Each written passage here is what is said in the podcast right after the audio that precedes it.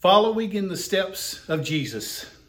I remember when I was very young, I used to love to go hunting with my father, and I also loved to go uh, with him fishing and doing things that uh, dads and sons do together. And I distinctly remember, as I'm sure all kids at one time or another try to do, trying to match my steps to his steps. In other words, I would follow behind him and especially in North Alabama, if we had snow or it was a little bit muddy, I would try to be able to put my footprints in his footprints.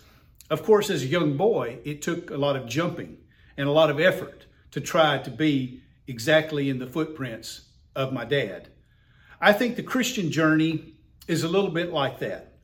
When we first begin, we are looking at the steps of Jesus, we're looking at the steps that the Father wants us to be in and we realize that it's such a struggle. It just every day is very difficult to find ourselves getting exactly on the path we want to be on. It's also difficult for us to reach those steps, and we find ourselves using every effort we have. And sometimes it's such a struggle we want to give up, and sometimes we can't even get our feet to match the steps of the Savior. But then as time goes along, and as we grow and mature and we become disciples and then parent and grandparent disciples, it doesn't become necessarily easier, but the journey becomes more familiar. And that's the way I think it is with any relationship. The more you get to know another person, the more you spend time with them, the more then that you begin to understand them and the friendship grows. Sure, there are even much more difficult times in the beginning, like when we have, for instance, some new pastor or preacher moves into the area, I'll often invite them to lunch, you know, and I buy their lunch. And of course, when you buy someone's lunch, they feel obligated the next time to buy your lunch. And so we have this thing that we do now is when we invite someone to lunch and we they pay for I pay for their lunch and they pay for mine then we say, now we're friends. From now on, we go Dutch. We pay our own way. We're getting more comfortable as that relationship develops with that person. It's true in so many areas of life. And this is what God wants. He wants us to feel as if we are in that relationship. He wants us to, to feel His love. He wants us to, to know Him deeply and personally. And Jesus wants the same thing. And that's what a part of the Spirit's job is, is to enlighten our hearts and to bring us into a place where we're more comfortable following in the steps of Jesus. I want to share with you today, first of all, some Old Testament background to the text we're going to look at in Matthew 28. I want to look at some Old Testament background of making disciples of the nations. In Isaiah chapter 42, we have this very important text. Jesus said throughout his ministry that I did not come to nullify or do away with the law, I came to fulfill the law. Jesus would often speak from the law, the writings, and the prophets, the three sections of the Hebrew Bible. And he would quote out of those sections or he would teach out of those sections. And one of those very important sections in the prophets is in Isaiah 42. This text says, Here is my servant, whom I uphold my chosen one in whom I delight. We know that Isaiah is talking about Israel, and Israel is in a struggling period of their its history. It's in that time when they have disobeyed and when the captivity is coming and when the exile is coming and some are already in exile. And God is looking down at his people, and this is what he's saying. I will put my spirit on him, and he will bring justice to the nations. He will not shut or shut, he will not shout or cry out or raise his voice in the streets. Now we're beginning to see here that this is foreshadowing or prophesying about the coming of Jesus. Yes, God is going to use, Isaiah says, the nation of Israel to be a light, to be a, a guideway, to be a lighthouse for the nations and he's going to bring his justice to all nations, not just to, to Israel. A bruised reed, talking again about Jesus, he will not break, and a smoldering wick he will not snuff out. In faithfulness, he will bring forth justice. He will not falter or be discouraged till he establishes justice on earth. In his teachings, the islands will put their hope. This is what the Lord God says, the creator of the heavens, who stretches them out, who spreads out the earth with all that springs from it, who gives breath to people and life to those who walk on it. I, the Lord, have called you in righteousness. I will take hold of your hand. I will keep you and will make you to be a covenant for the people and a light for the Gentiles, to open eyes that are blind, to free captives from prison, to release from the dungeon those who sit in darkness.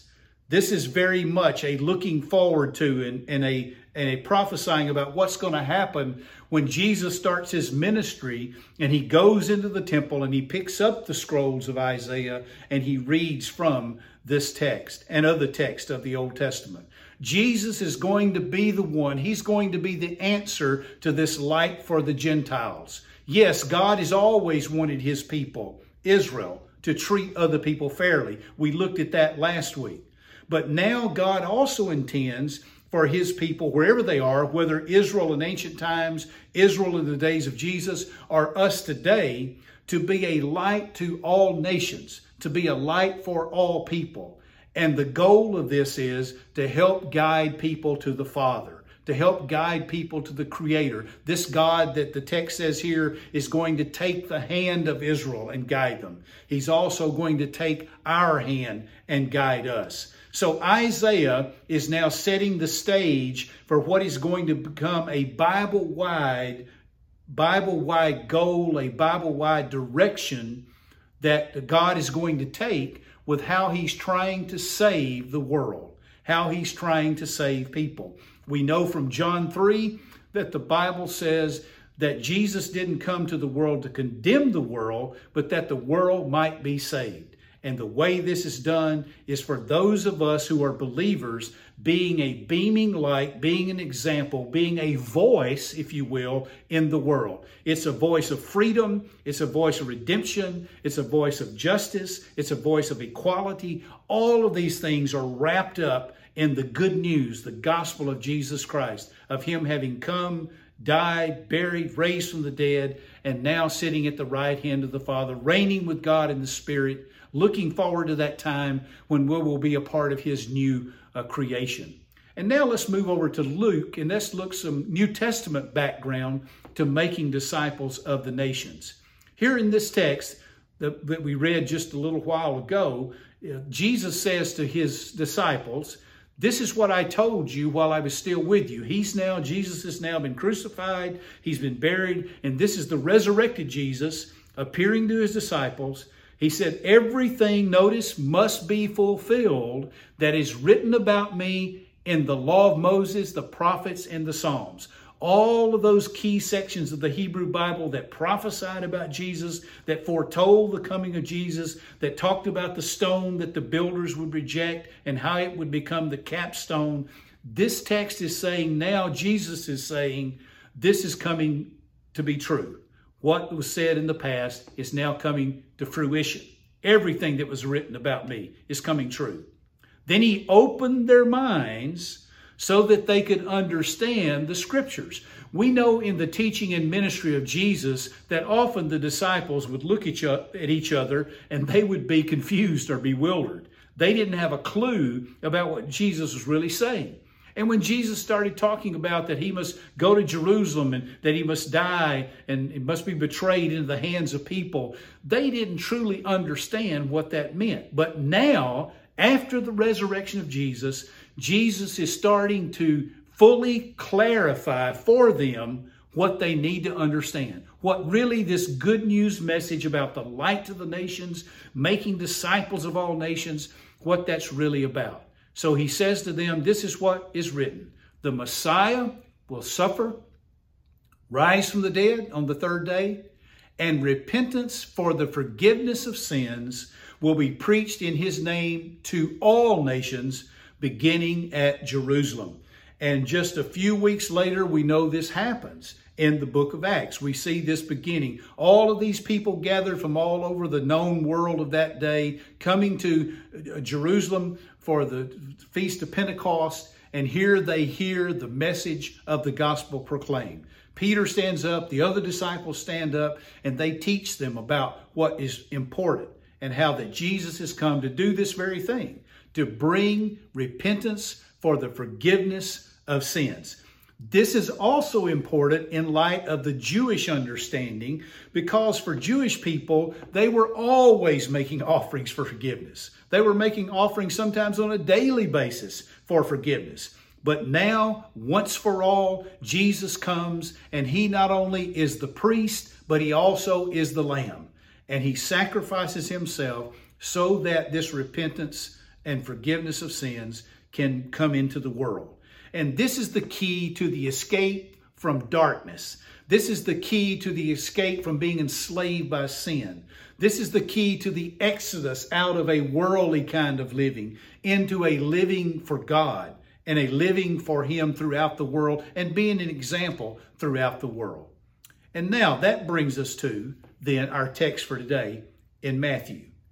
And in Matthew, now the disciples, as they were in Luke, are in this gathering together and they have been both uh, really discouraged, as we saw in Luke with those two disciples that were on the road to Emmaus with their heads down to the ground.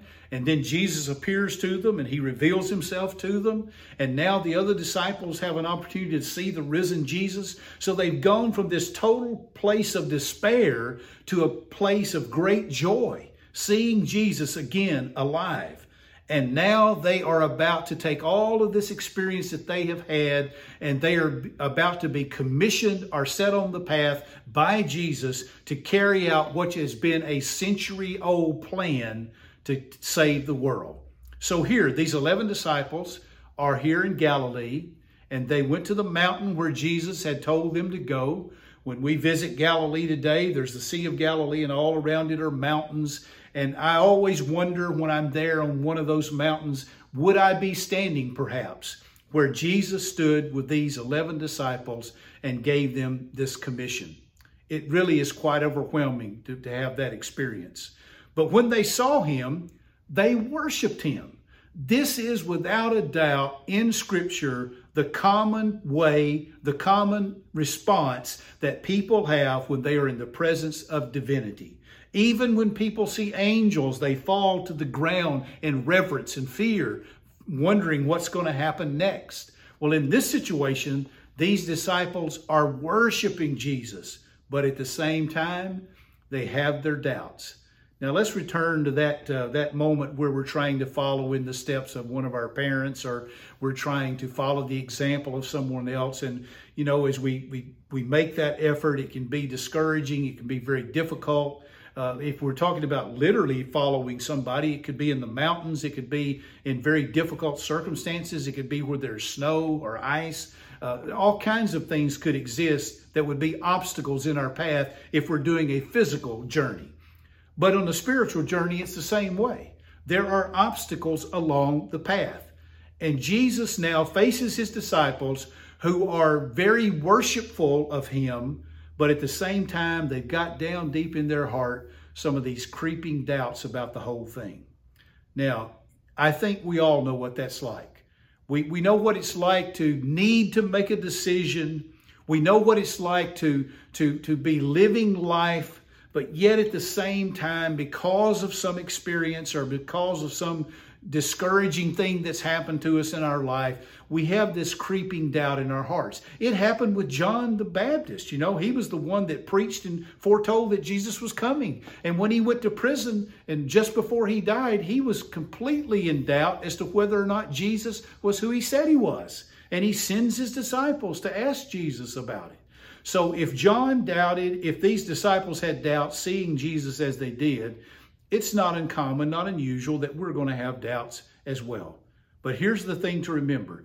Even though we may be doubtful down in our hearts in some ways, we still have been commissioned by God, called by God to do a job. Sometimes we have to do our job even when we're uncertain. Sometimes we have to take steps forward into the future, even when we're not sure where we're going or where it's going to lead us. We have to trust God. That's what faith is about, putting our faith in God. So these disciples are worshiping, some doubted. Then Jesus comes to them and says, All authority in heaven and on earth has been given to me.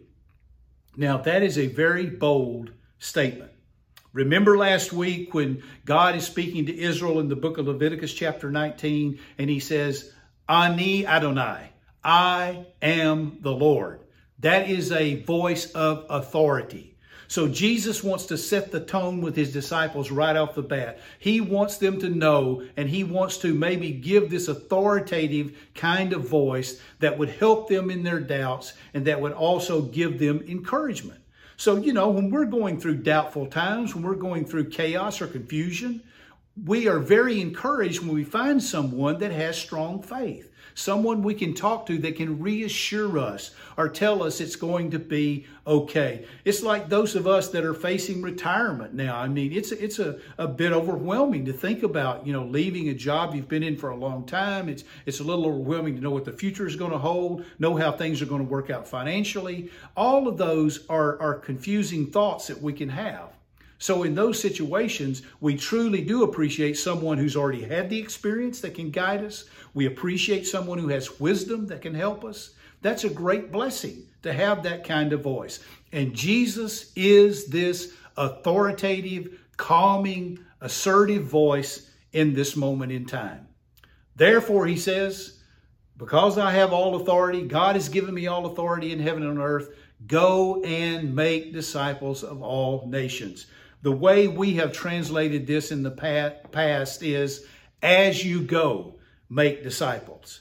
The, the, the command is not to go, but the command is to make disciples as you go. And this is critically important for this text because the only or the main verb of this text is to make disciples. All the other verbs around it are really supporting uh, supporting ideas, supporting concepts. So, for instance, if I decide that my job is to baptize everybody in the world, that's my job. If I decide that, that my job is, is to teach people and that's it, then I'm missing the main point.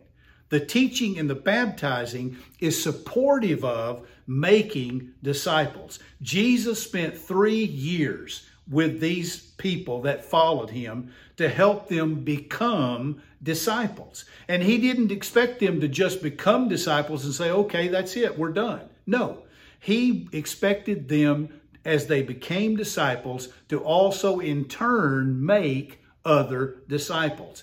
As a church, it's easy for us to lose the fact that this is the key concept, the key foundation of our ministry is making disciples. Now, we do a lot of things as a church. We have a food pantry. That is a wonderful ministry.